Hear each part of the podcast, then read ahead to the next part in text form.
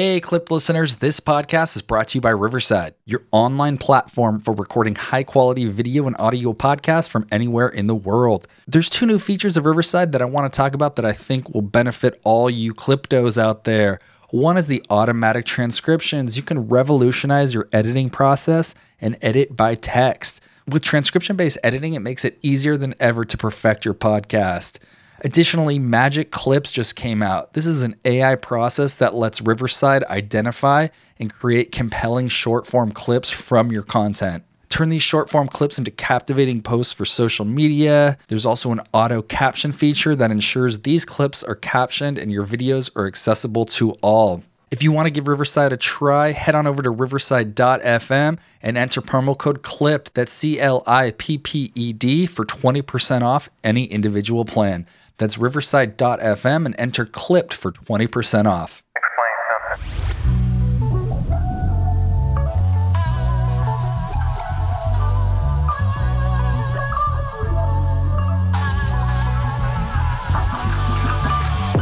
What up, potty people, and welcome back to Clipped. As always, I'm Eric, your host, and I'm here to bring you podcast production tips, resources, education, and industry insights to help make your podcasting life easier.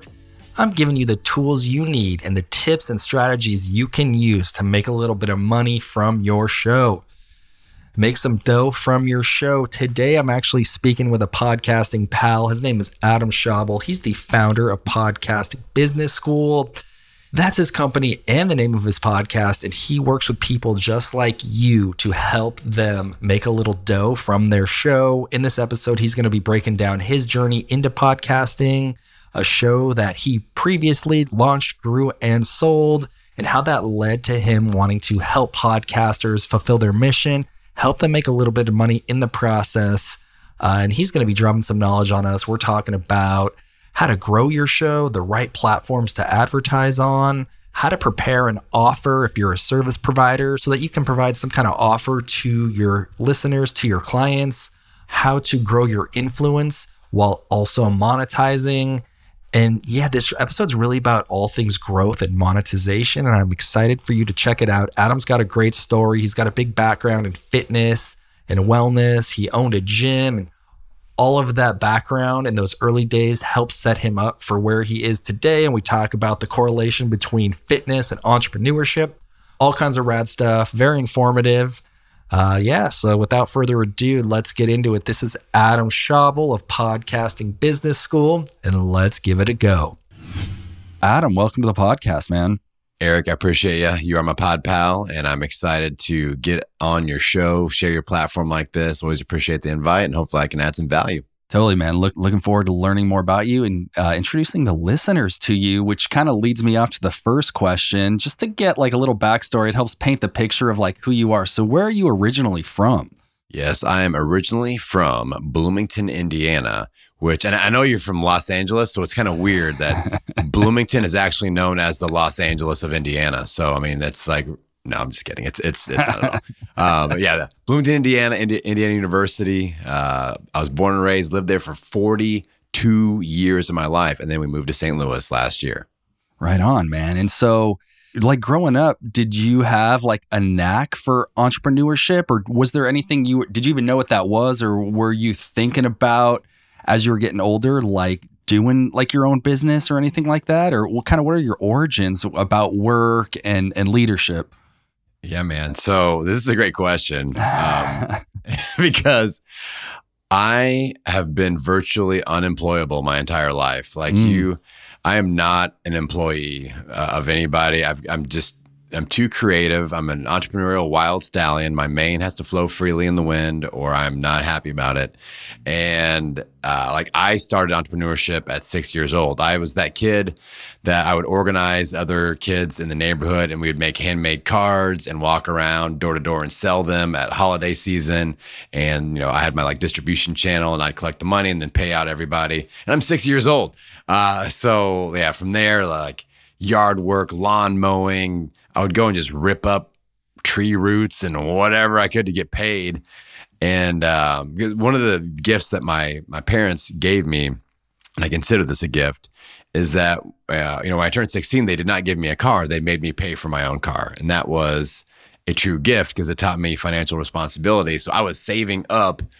Like they told me this early on, hey, bro, you're gonna have to pay for your own car. So start saving up, start doing stuff. So from age 8, you know, basically for 8 years, I just built up. I'm like, I got to buy me a sweet ride when I'm 16. And so I did whatever I could to raise that money and then take good care of it. And when I turned 16, I purchased a 1987 Ford Lariat truck with 2 gas tanks. Wow. Badass. That does sound badass. Okay. So you kind of had a knack for that. And that leads me into like, I know like wellness and fitness is like a part of your life. Were you doing that early on too? Did that come later? Because I think the reason why I'm bringing that up is I think that teaches similar lessons to entrepreneurship in a way with like the work ethic, the tenacity to stick with something, and just like the discipline. So I know you have a background in that. So tell me how that kind of correlated, if at all. Yeah. So I grew up playing basketball in Indiana. It's just kind of like the thing that you do. I played football, played baseball, but really basketball was like my thing. And pretty good ball player. And that was kind of my sport of choice in high school. I had a really good team, had a nationally ranked team, and like a lot of cool stuff happened because of sports. But yeah, I learned to be coachable. I learned, you know, leadership, being a captain on a team.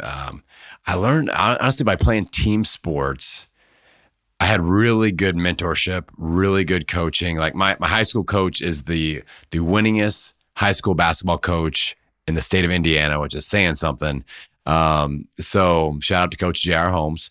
And like having role models like that helped me figure out that, you know, we can't always sit and blame all of our teammates for all our faults. We have to be willing to accept responsibility. And that's something that carried forward with me as an entrepreneur, as a future business owner, a manager of other people. Like that's a great skill to acquire early on, is going, okay, where am I at fault for this? Like if there's going to be friction, we need 2 rough surfaces. So what do I need to smooth out about my own surface, but so we can kind of get this problem solved? So I figured that out a lot through sports, you know, the discipline, the putting in the work.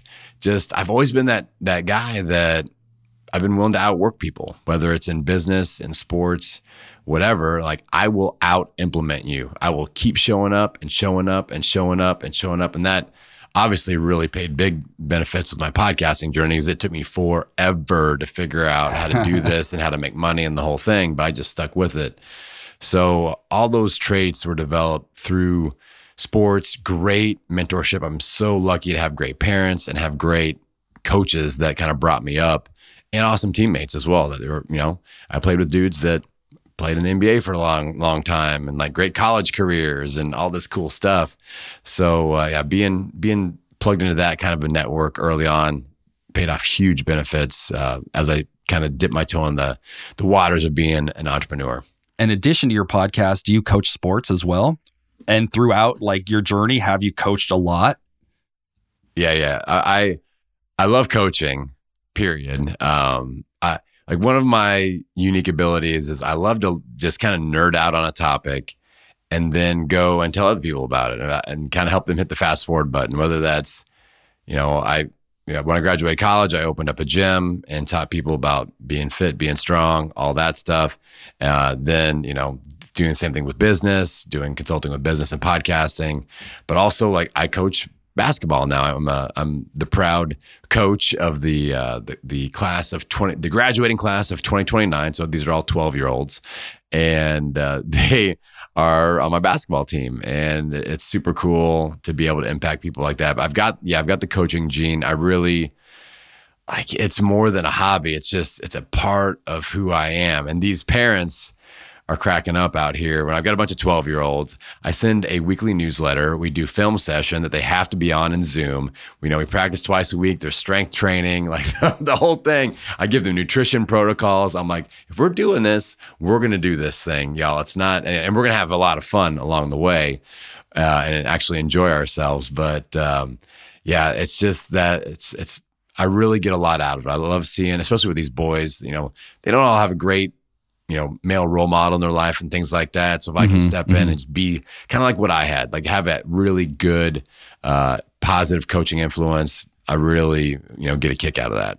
But okay, so you're doing the coaching thing, and that's always a part of who you are. And so when did like the itch to get into the podcast world? Because I know you've been doing it for a while, a lot longer than a lot of people. Didn't you have a previous show as well before? Oh yeah.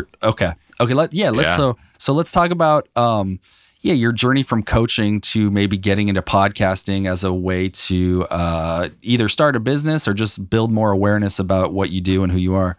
Yeah. Okay. So let's rewind back to the year 2015, go back in time to the year 2015. And at that point in time, I was a gym owner, had a successful fitness business, had about 35 employees, trainers, staff members, had about 500 clients doing group fitness, boot camp stuff, personal training, a homegrown, not a franchise, everything, kind of came out of my crazy entrepreneurial brain, and great results. We had produced over 35,000 pounds of weight loss in 5 years with our system, just with our hometown, and things were kind of exploding. So I had a lot of people that were like, kicking the word franchise my direction. This is a great concept. You need to franchise this, so much money. And I'm like, this thing just exploded from me just helping people solo to 35 employees, hundreds of clients, really killer results. But I was like, I never really intended to be in charge of this many people. And I don't like the idea of franchising and being in charge of even more people. Because it would stress me out. Like all these employees, I have to keep the ideas coming to help them feed their families because I'm paying them. I'm like, this is stressful. So I didn't like the idea of franchising. I did like the idea of more impact. And I had started listening to podcasts and I was like, wow, this could be the thing that I'm looking for. So I started dabbling with a weight loss podcast that eventually became the Million Pound Mission podcast because I kind of had this, the whole tracking weight loss thing came about because our first location of the fitness center was right across the street from a McDonald's. And McDonald's has the over a billion served or whatever. So we had a sign across the street that would be like, how many pounds have we lost with the thing? We were kind of like competing against McDonald's. That's cool. So the Million Pound Mission, the goal was to produce 1 million pounds of weight loss results for our listeners. And I did that show for almost 400 episodes. And but the cool thing that happened was, well, I guess first a not so cool thing happened, which was it took me 3 years to figure out how to make any money with this show. I was doing between 1 and 3 episodes every single week. The first 3 years, I brought in $37, and that's an actual number. Like I made one sale. It was for an online course for $37. Best money I've ever made in my life, though. Like Eric, you know how it is. The first time you make money online in a passive way, it's like, wow, I didn't have to personally train anybody for that. I didn't have to have an employee do something for that. Like I just created a thing. A person found the thing, they bought it. I never talked to them. I may never ever see them in real life. It blew my mind and I was hooked. I was like, okay, this is where I want to shift my business after this $37 3-year experiment. So eventually I started reverse engineering the micro successes and I was able to monetize with coaching, fitness challenges, online courses, memberships. I did a live event that did pretty well. And I started having other health podcasters approach me and go, hey, I see what you're doing. Your show is growing. Like at that point, we're probably doing about 20,000 downloads a month. And things were cooking a little bit. And they're like, I see the growth that you're getting. I see the money that you're bringing in from this. It seems to be working. Can you show me how to do this? So I was like, oh, business consulting. This sounds interesting. And now all of a sudden my perceived competitors in the health space were asking if they could pay me to mentor them from a business perspective. And I quickly found out that there's a lot more financial opportunity in teaching people how to make money or grow a business than there is in helping people get healthy. It's unfortunate, but like a membership in the health space is going to be $20 to $50 a month. A group membership program and making money, I can charge as much as I want because people see that ROI. So I started seeing the financial opportunity, and that's the idea that birthed Podcasting Business School, where I'm like, I have figured some stuff out. It took me a while. I think I can help people avoid all the mistakes I made in the first 3 years and help them accelerate through all the things that have been working recently. And it just took off. And eventually I sold my health podcast. Oh, and that brand. And yeah, I mean, that's a podcast is a sellable thing where, yeah. I mean, we had a lot of downloads going. We got up to like over 500,000 downloads. We had an email list that was about 12,000 people strong. We had an Instagram account that was around 11 or 12,000 and kind of packaged that together. And that's a sellable asset. So did that. And I've been full-time podcasting business school. I sold my health business, my gym and everything at the end of 2019. So stroke of genius / luck. Yeah. I mean, I messed with zero of the pandemic as a fitness owner because that could have really sucked. But so I sold that. And then a couple years later, full steam, sold the podcast, the health podcast. And I've just been doing podcasting business school since 2020. The end of 2021, 2022, 2023. So it's just been that show only and just doing podcast growth and business consultancy and memberships, all that stuff. So you're crushing it, which is fucking awesome. So that brings us to Podcasting Business School, which is what you do now. And for our listeners who are not familiar with you, tell us a little bit about what it is, some of your offerings. I'd love to hear more about it, and I'm sure our listeners as well.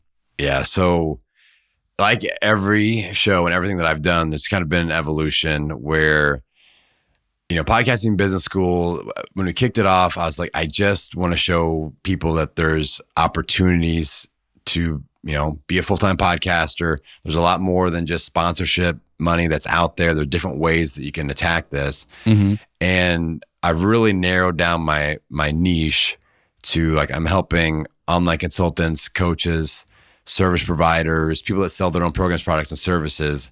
I can be of great help with them and teach them how to leverage a podcast to build this 6-figure or multi-6-figure plus asset where they can build that, but also leverage podcasting. The way I phrase it is I want to help them work one less day per week. I want to subtract at least a day off their work week, because that's the cool thing about leveraging an online global audience is that you can build a business around that where you don't have to work 8 days a week. And, you know, I'm sure we'll get into it, but I've got a 3-day work week and I make way more money than I ever have working a million hours a week, working myself literally into the hospital 3 times as a gym owner.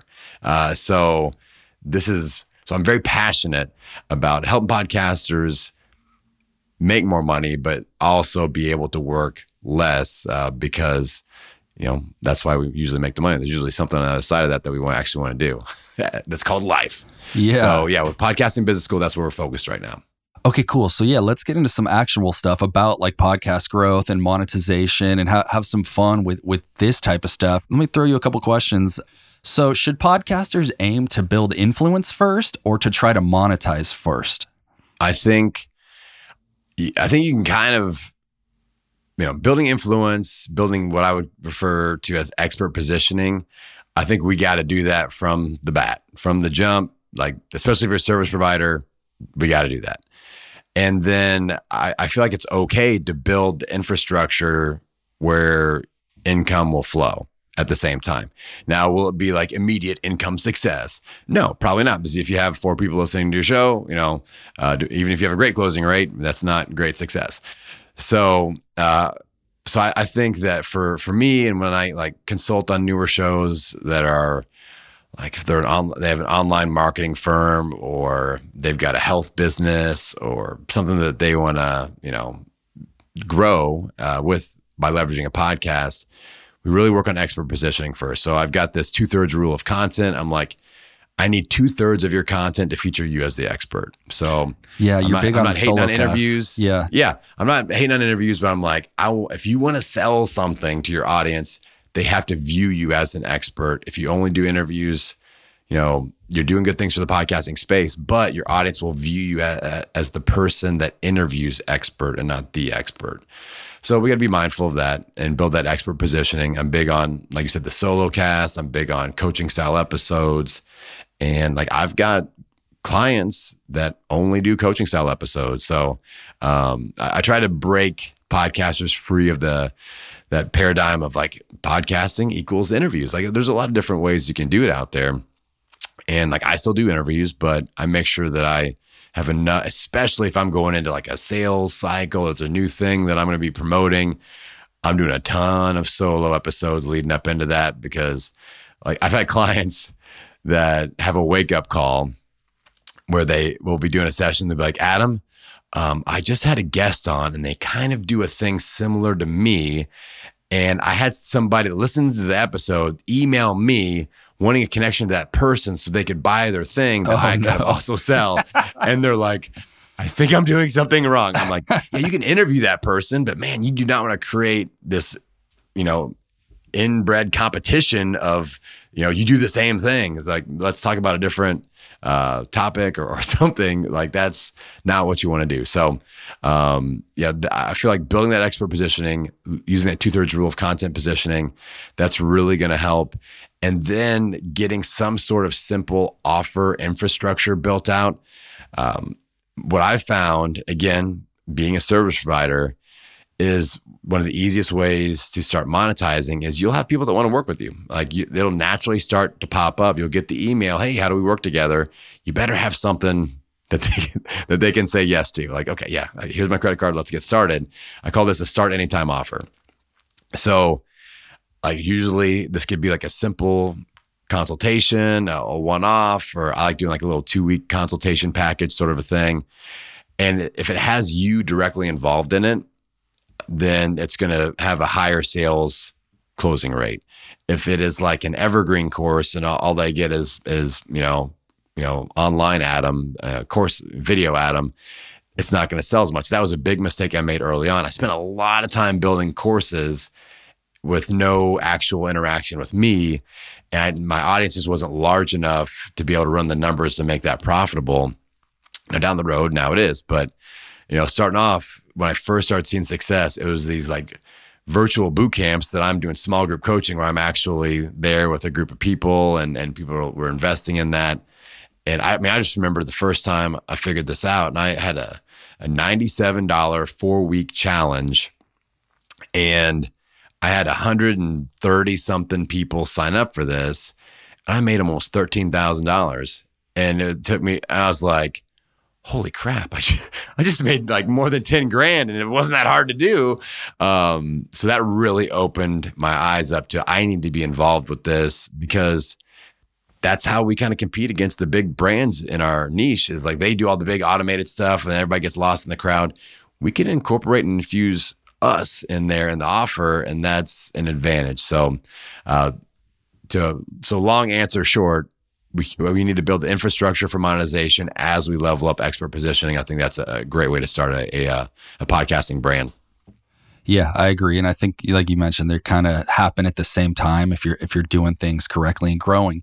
But let's talk about growing. So, like, and obviously this depends, but at what point can some of those offers start to be successful? Obviously, if you only have, like you mentioned, 4 downloads, nothing's going to happen. And I know part of what you do too is to try to get people to 1,000 downloads an episode.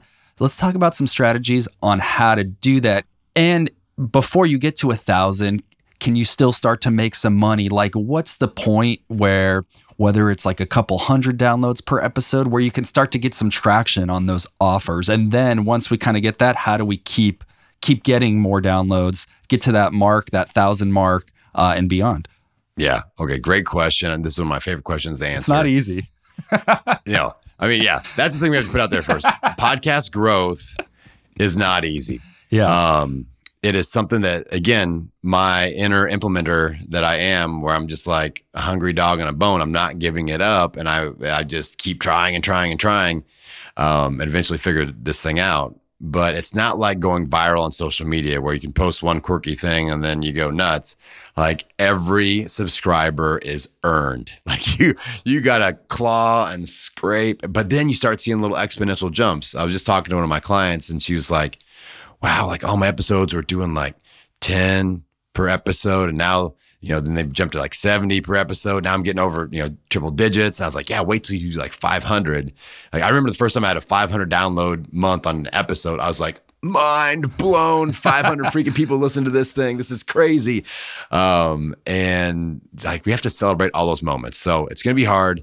Celebrate every single moment that you know, the first time your show hits 1,000 downloads, period, total downloads, celebrate the heck out of that. Put up a social media post and just be grateful that anybody's listening to you and that you're being heard.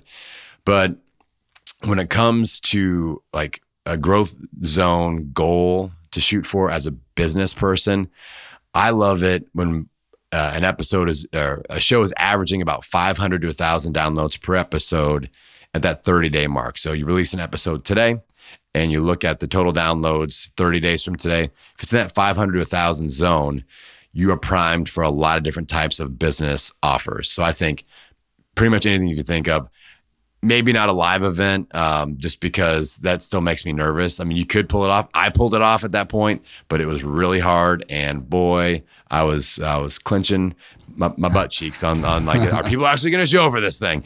I was like, okay. And so that 500,000 memberships, coaching offers, some online courses, like email funnels tend to work better with that size of an audience. But I think that coaching, consulting style offers you could do right from the start. Really? Because yeah, you'll have people that and there's no harm in having that ready, because it's not a group thing. Like if you're going to do a time sensitive boot camp and you need 10 people to sign up, and then there's like that pressure, like I got to find 10 people. What if only one person signs up? Then I look like a moron. And like all like a group boot camp. So save that for down the road. Have something that you can do one-on-one. I know it's not scalable and everybody's worried about that, but I'm like, let's make your first $1,000 as a podcaster first. And then we can reinvest some of that into ads, grow on the show or whatever. And then things kind of exponentially multiply. So the scalability comes down the road. We got to kind of grit and grind and get some money going and get some listeners coming into our show first. So coaching, consulting from the jump, just be ready. And an example, a painful example that I will tell you is the first time I spoke on stage at Podfest, I wasn't ready for this. And I had just launched the show. I didn't have any offers whatsoever. And I was fortunate enough to deliver quite the talk. And I had a line of people waiting to talk to me afterwards, like out the door. And a very high percentage of them are going, how can we work together? How can I work with you? And I got nothing. I had nothing for them. And I just see dollar signs floating out the freaking door. I'm like, oh my God, I'm an idiot. Like, I just didn't know how all this worked. And I'm going to go speak on this stage. It's my first time speaking on stage. I'd never done any of that before.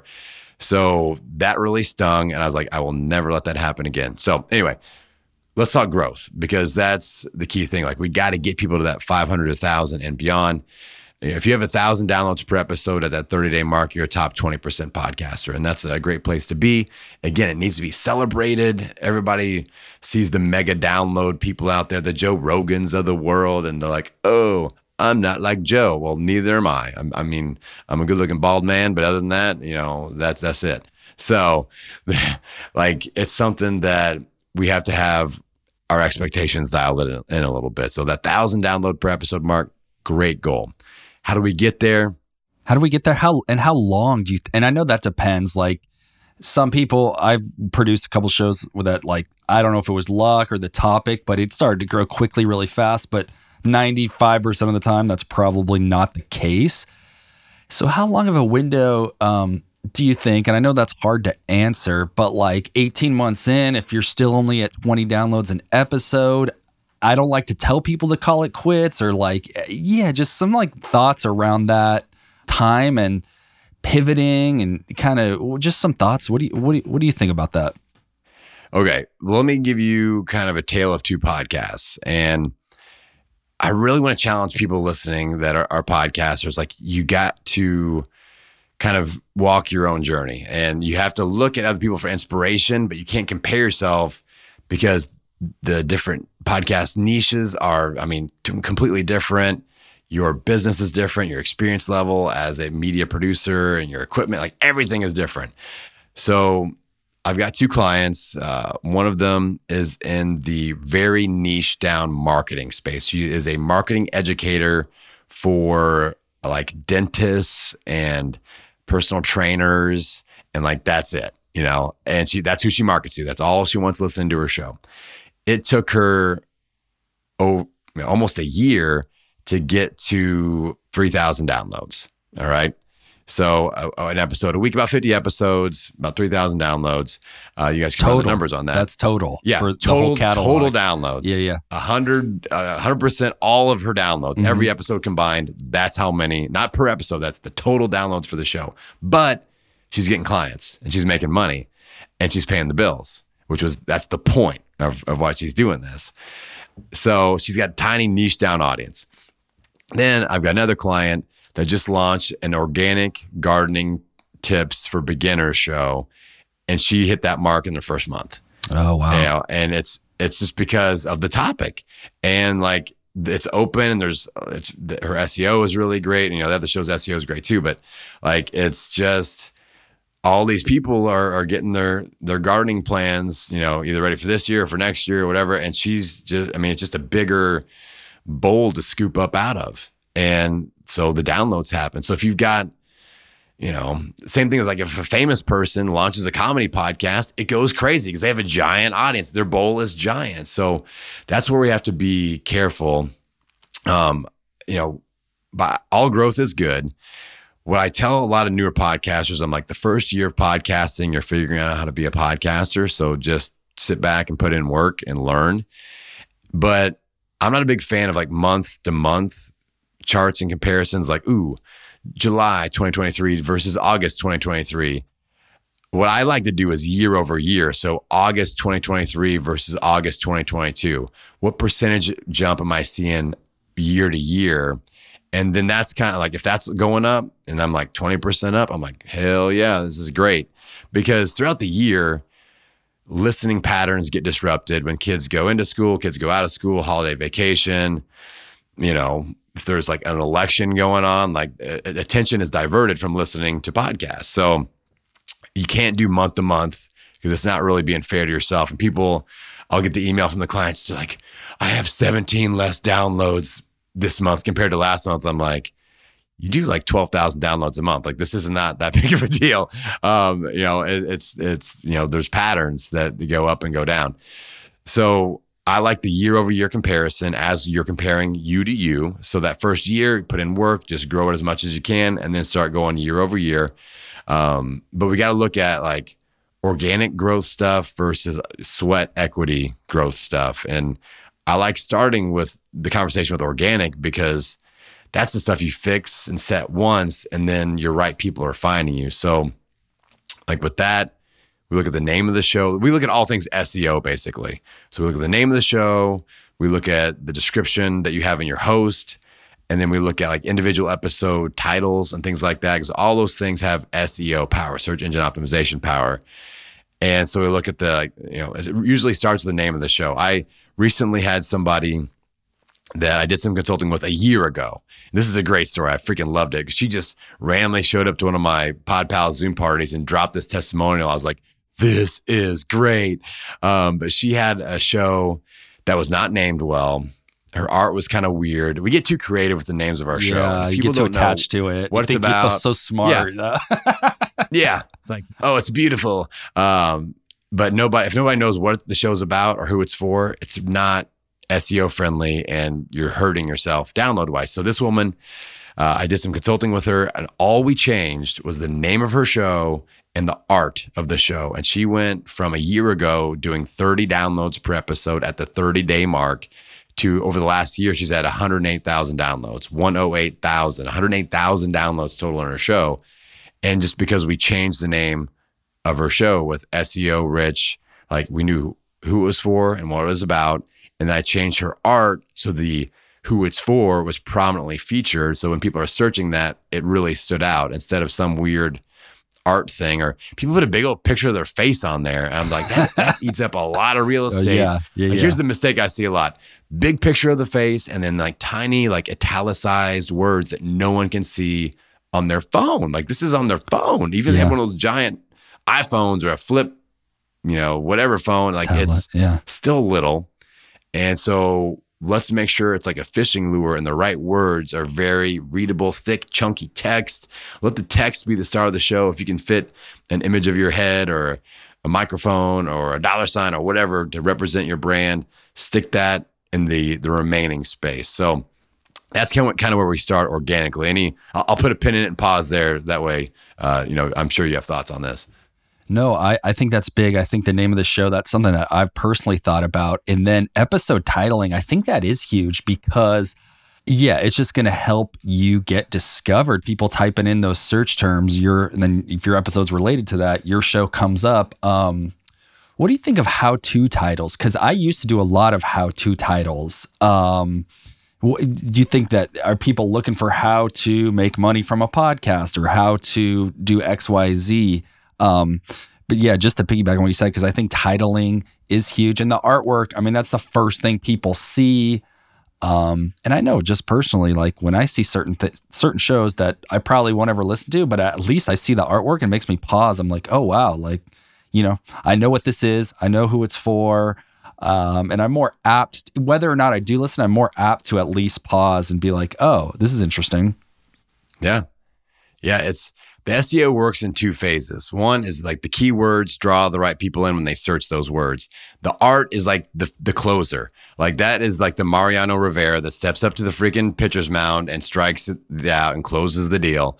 Like you have to have that art that has the right attraction level where they go, I want to, because there might be 10 or 15 other shows that pop up in that search. Mm-hmm, and the art is the thing that draws their attention. They go, I'm starting with this show first because they probably aren't going to go back and be like, what was that other show that I thought when I searched that random term? Like that doesn't happen. One of those shows is going to get a shot. Hopefully it's yours. So if you're not famous or ultra good looking, I am neither. So I don't put my face on the art. Like if I put this big bald face on the art, people are like, is this the Mr. Clean podcast? I don't know what's happening. So anyway, like that's super important as far as just having that kind of two-phase situation we're thinking. But now with the episode titles and like how to naming, an interesting question that I challenge my listeners to do is like when you're naming an episode, what is the Google question that this episode answers? So whatever the topic of the episode is, what would somebody put into Google if they were looking for that answer? You can name that. That's a great name for an episode because episodes will pull up in Google. And I just feel like the more that YouTube leans into podcasting, the videos are popping up under, there'll be like a blog or two, but then it's like 3 or 4 videos for those search terms. Yes. Yeah. So I really like that a lot. If I have a perfect world, I look at an episode title, I'm like, are there keywords in this? And is this some sort of a Google question type of a name or something that somebody would put into Google? And if I can check those 2 boxes, I feel pretty good about it. And this is like a pro tip. Like if you guys are new, just taking some time to think about what you just put in that episode title or the name of your show or like anything SEO, this will pay off in a huge, huge way. It's crazy. Like I do discovery call after discovery call, week after week, day in, day out of all these ideal clients that go, hey, I put podcasting tips in Apple Podcasts. I discovered your show last Thursday and it's like Tuesday. They're like, I've listened to 30 of your episodes over the weekend. I'm ready to get started. I just don't know what to pay for. Like how much do you cost? And what should I start with? And I'm like, I don't do sales calls because of the way my expert positioning happens in my show and all my SEO stuff works for me for this organic, like these random people are just finding me because of the SEO work that I put in. And that's huge.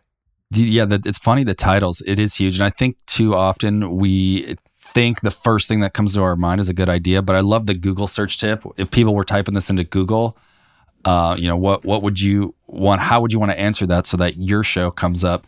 And more often than not, I'll like name it in before I go to publish. But then like the day before I go to publish, I'll rethink the name.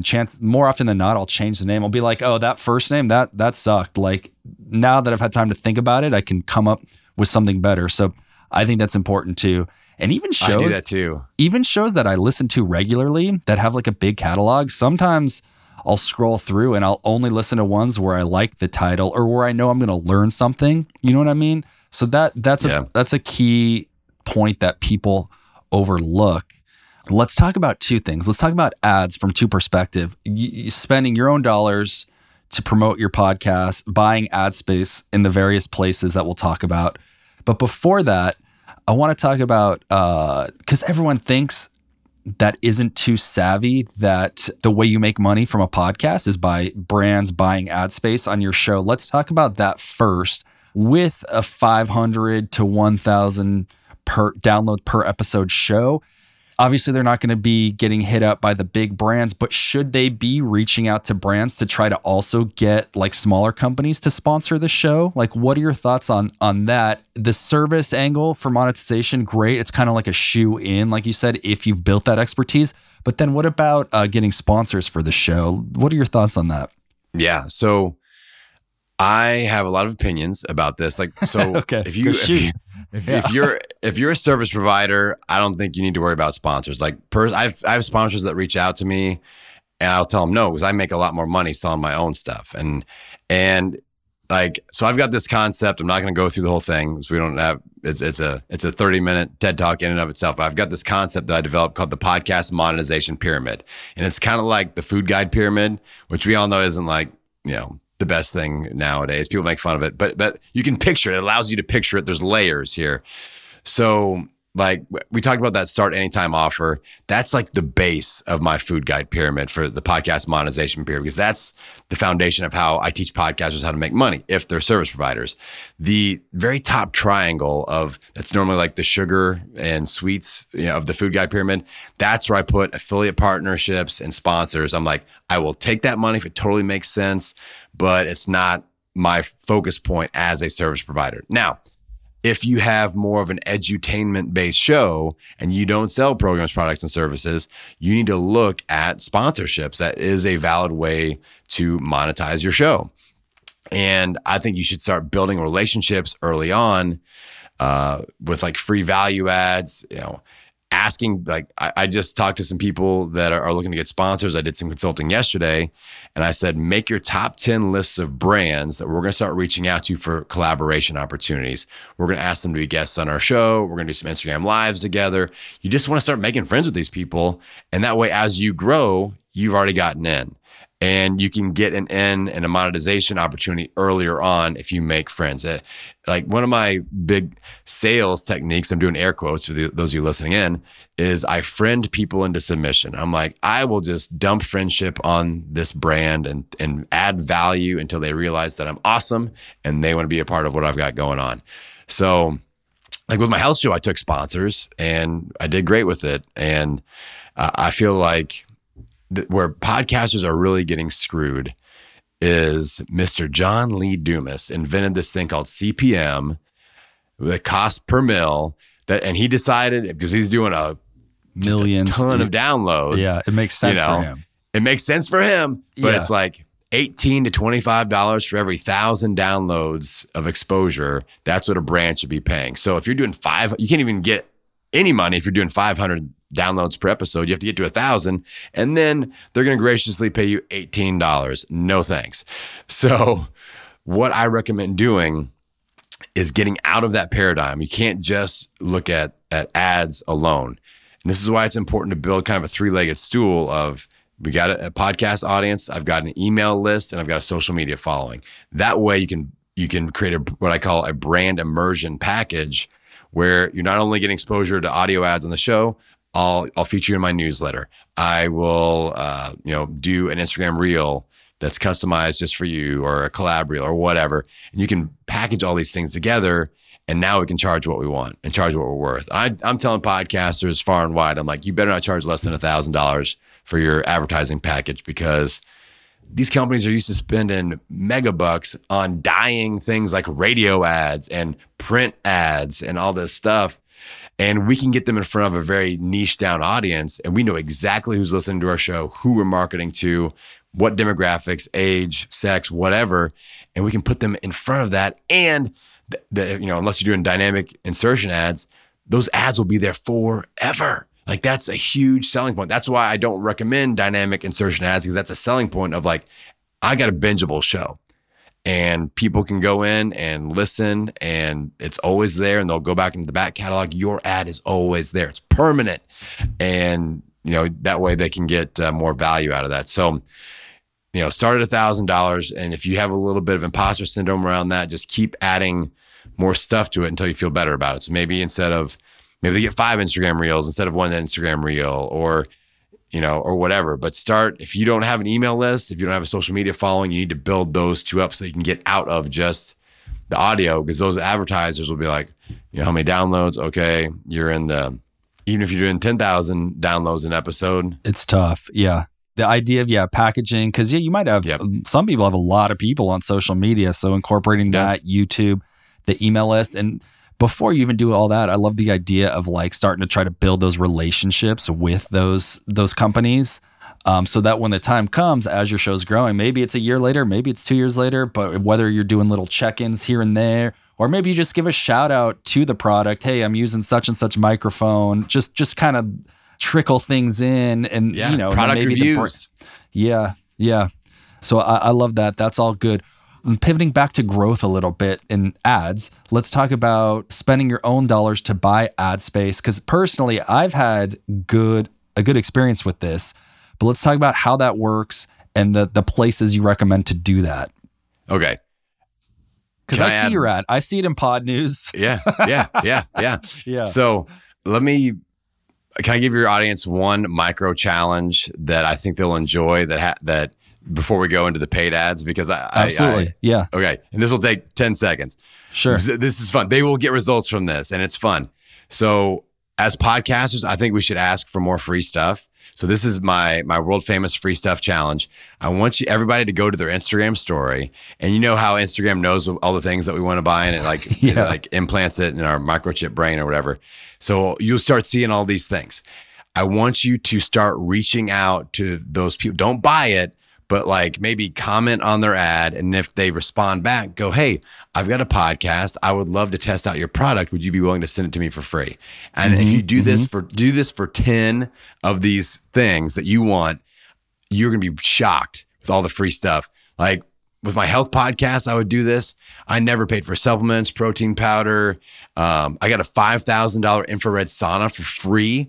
All right, for free. Love that. And they just asked me to go live in the sauna a few times, and I was like an influencer or whatever. So try that out. Get all the free stuff. Reward yourself as a podcast. It's a fun game to play. So do 10 of them and get some. You'd be surprised, because I've gotten some free, this little mic wrap. I've gotten a couple free things. Yes. So love that. And that just helps. It's kind of fun. And once you get the first thing, it helps build momentum. And you're like, oh, this is actually possible. Like I can do this. And so love that. Yeah. It builds confidence. Okay. So now that you get that challenge, let's talk about advertising and investing. So the first thing we have to realize, I think that one of the switches that needs to be flipped with a lot of podcasters is that, like, if you really want to make money, like a lot of podcasters have a goal to make money, and maybe even a lot of money, but their effort does not match that goal. And their mindset is in hobby mode, as in, this is a hobby. I do not spend money on a hobby. But they need to flip that switch to business mode, where you need to invest in your business. So, and they're like, no money's coming in, so I can't invest anything. It's called startup capital. Like anytime you launch a business, there's a little bit of startup. All right. Whether you get a franchise or you're starting a gym like I did, I had to buy some equipment, and I didn't have any clients yet. So we got to flip that switch mentally and go, all right, when we talk about paid ads, it doesn't have to get super expensive, but like, I think we need to take a certain amount of money. Like podcasters will spend $500 on a microphone, but they won't buy a $100 ad on Overcast or something. Like, this doesn't make sense. So we have to be able to invest not only in equipment, but also some marketing stuff or coaching to help us figure out how to do this. So that's a switch that needs to be flipped. I think when it comes to doing ads, like I've had a lot of success with newsletter ads. So, Eric mentioned that I advertise a lot in Pod News, where I'll go in there and I'll buy an ad, once a week or so, and throw my lead magnet on there, and I'll invest in that, and it grows my email list, and that builds relationships, and I can put that into a funnel or whatever. Podcast player app ads. This is the thing that I wish I knew from day one. Love because, this, yeah. Yeah, you can spend a couple $100 and get great results. Like a lot of you are doing less than 20 downloads per episode. And what if you could go out and scoop up 75 new subscribers and pay a couple $100 to do that? Like totally worth it. You just, 3X'd or doubled your downloads with one banner ad, and it's super simple. You don't have to be a Facebook genius to do any of this stuff. Like, my favorite platform to start people on is Overcast FM. So if you go to overcast.fm/ads, you go in there, you see all the categories. I usually challenge people to find an ad that's going to be predicted to perform at $7 or less per acquisition. So every new subscriber for $7 or less, that's a good range to shoot for. Spend a few $100 on not only your category, but look, we have to ask ourselves the question of what other podcast categories do my ideal listeners listen to outside of my category? So for me, I'll run an ad in sports, or I'll run an ad in comedy and do really well for Podcast and Business School, because my listeners listen to sports and comedy podcasts as well. So I'm scooping up, education, same thing, true crime, same thing. So look at these tangential categories and maybe go, all right, I'm going to spend $250 a month. And if I don't buy it, if an ad doesn't fall into that zone for me, then I save that $250 and it rolls over to the next month. So now I got $500 to spend. Oh, that's good. And that way you've got kind of a system about it. And then eventually when you start bringing money in, then you go, what percentage is coming back into my advertising budget? So 10%, 5%, 3%, whatever you got that makes sense. So you can still pay yourself and feed your kids, but like reinvest a very specific and certain percentage of that in things like Overcast. But you pay for that. It starts immediately. You just got your image as a part of that banner. And then you got like a line and a half of text. That's the only thing you have to create yourself. There's no targeting stuff. There's no nothing. It just goes and it works, and they track everything, which I love the analytics of how many people saw the banner, how many people tapped, how many people actually hit the subscribe button. It's awesome. So that's where I start everybody off on their paid advertising journey. And it's very, very podcaster and fan friendly. Yeah, I think it's important to reinvest. I think people are kind of scared to do that. And it does cost a little bit of money for sure. But I mean, if you're in this, for the type of people you're dealing with and I'm dealing with that want to make money from the podcast, that's something that you're eventually probably going to have to do. I mean, Pod News, you can get stuff for like $50 sometimes, depending on how far in advance and what day of the week. So it's not crazy money, but that few dollars is going to help. And you're going to gain those subscribers. And if you've got an offer, like Adam said, from the get-go, when you get those subscribers, now you know what to do with them. Adam, shout out whatever you're working on and or where people can check you out. Yeah, just come over to my house and play at Podcasting Business School online. Wherever you listen to audio, check out the show. I'm approaching 400 episodes now, so plenty of content to dig in on. And find me on social, on Instagram, at Podcasting Business School. Kick me a DM, and I'll probably voice DM you back, because I like to let people know it's really me and not a bot. Awesome, Adam. We'll appreciate it, and thanks again, man.